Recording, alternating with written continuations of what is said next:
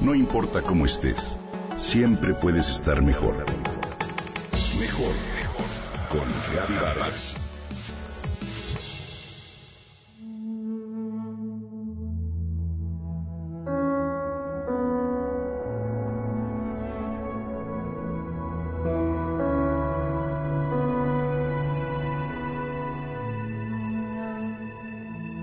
Después de una noche de lluvia, el cielo amaneció poblado de nubes ligeras. Se extienden como mechones delgados y forman un dibujo tenue que comienza a pintarse de rosa conforme avanza la llegada del sol. No hay forma de distraerse de esa belleza, sobre todo cuando se la mira por encima de los volcanes que vigilan eternamente el Valle de México. El Popocatépetl y el Iztaccíhuatl se van matizando con la luz de la mañana bajo ese cielo de belleza excepcional. Sara lo observa todo. Embelesada, desde la ventanilla del autobús en el que está llegando a la Ciudad de México después de unas cortas vacaciones. A la vuelta de cada curva del camino, la imagen vuelve a aparecer y la maravilla se repite.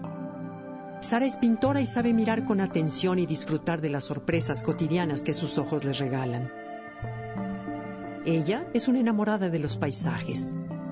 Los busca y los disfruta en cada uno de los momentos de su vida y después sabe plasmarlos en sus cuadros con un lenguaje pictórico muy particular. Interpreta lo que vio y lo comparte con quienes apreciamos su obra. Esto la ha convertido también en una conocedora de la pintura de paisaje y de su historia. Desde las delicadas acuarelas chinas de la más remota antigüedad hasta los grandes paisajistas europeos de los siglos XIX y XX. No hay nada que se escape a su entusiasmo y su asombro. Los paisajes verdaderos siempre la remiten a alguno de sus pintores favoritos, y por eso no puede ver los paisajes de nuestro país sin pensar en José María Velasco, uno de los más grandes pintores que ha dado México, cuyas obras atraparon para siempre la memoria de los montes, los valles y las cuencas. ¿Y tú? ¿Te tomas el tiempo para mirar los paisajes? ¿Qué sensaciones te acompañan cuando lo haces? Definitivamente el observar un paisaje es una inyección de energía y de buen ánimo. Es algo que nos sana, nos relaja y nos da buenos bríos. A veces la vida nos regala la posibilidad de viajar y observar paisajes extraordinarios en lugares como el Gran Cañón, las Barrancas del Cobre o las Cataratas de Iguazú.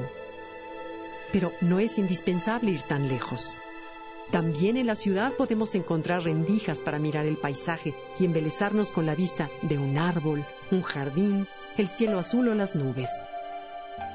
Eso también es una fuente de energía y de salud, como comprobó el Dr. Roger Aldrich, profesor del Centro de Arquitectura para la Salud de la Universidad Tecnológica de Chalmers en Gotemburgo, Suecia.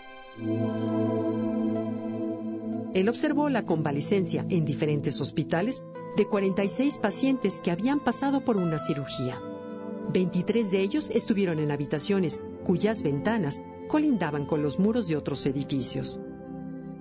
Y la otra mitad estuvo en habitaciones con vistas a un jardín. El periodo de recuperación de los segundos fue notablemente menor y mantuvieron en todo momento un ánimo más sosegado.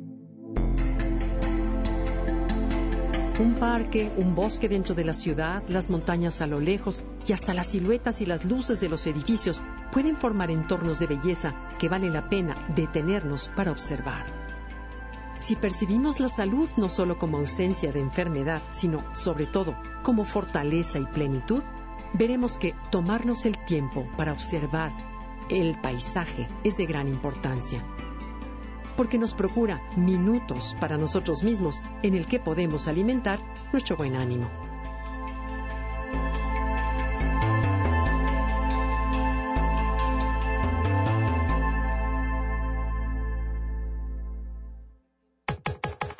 Comenta y comparte a través de Twitter. Gaby-Vargas. No importa cómo estés, siempre puedes estar mejor. Mejor, con Gaby Vargas.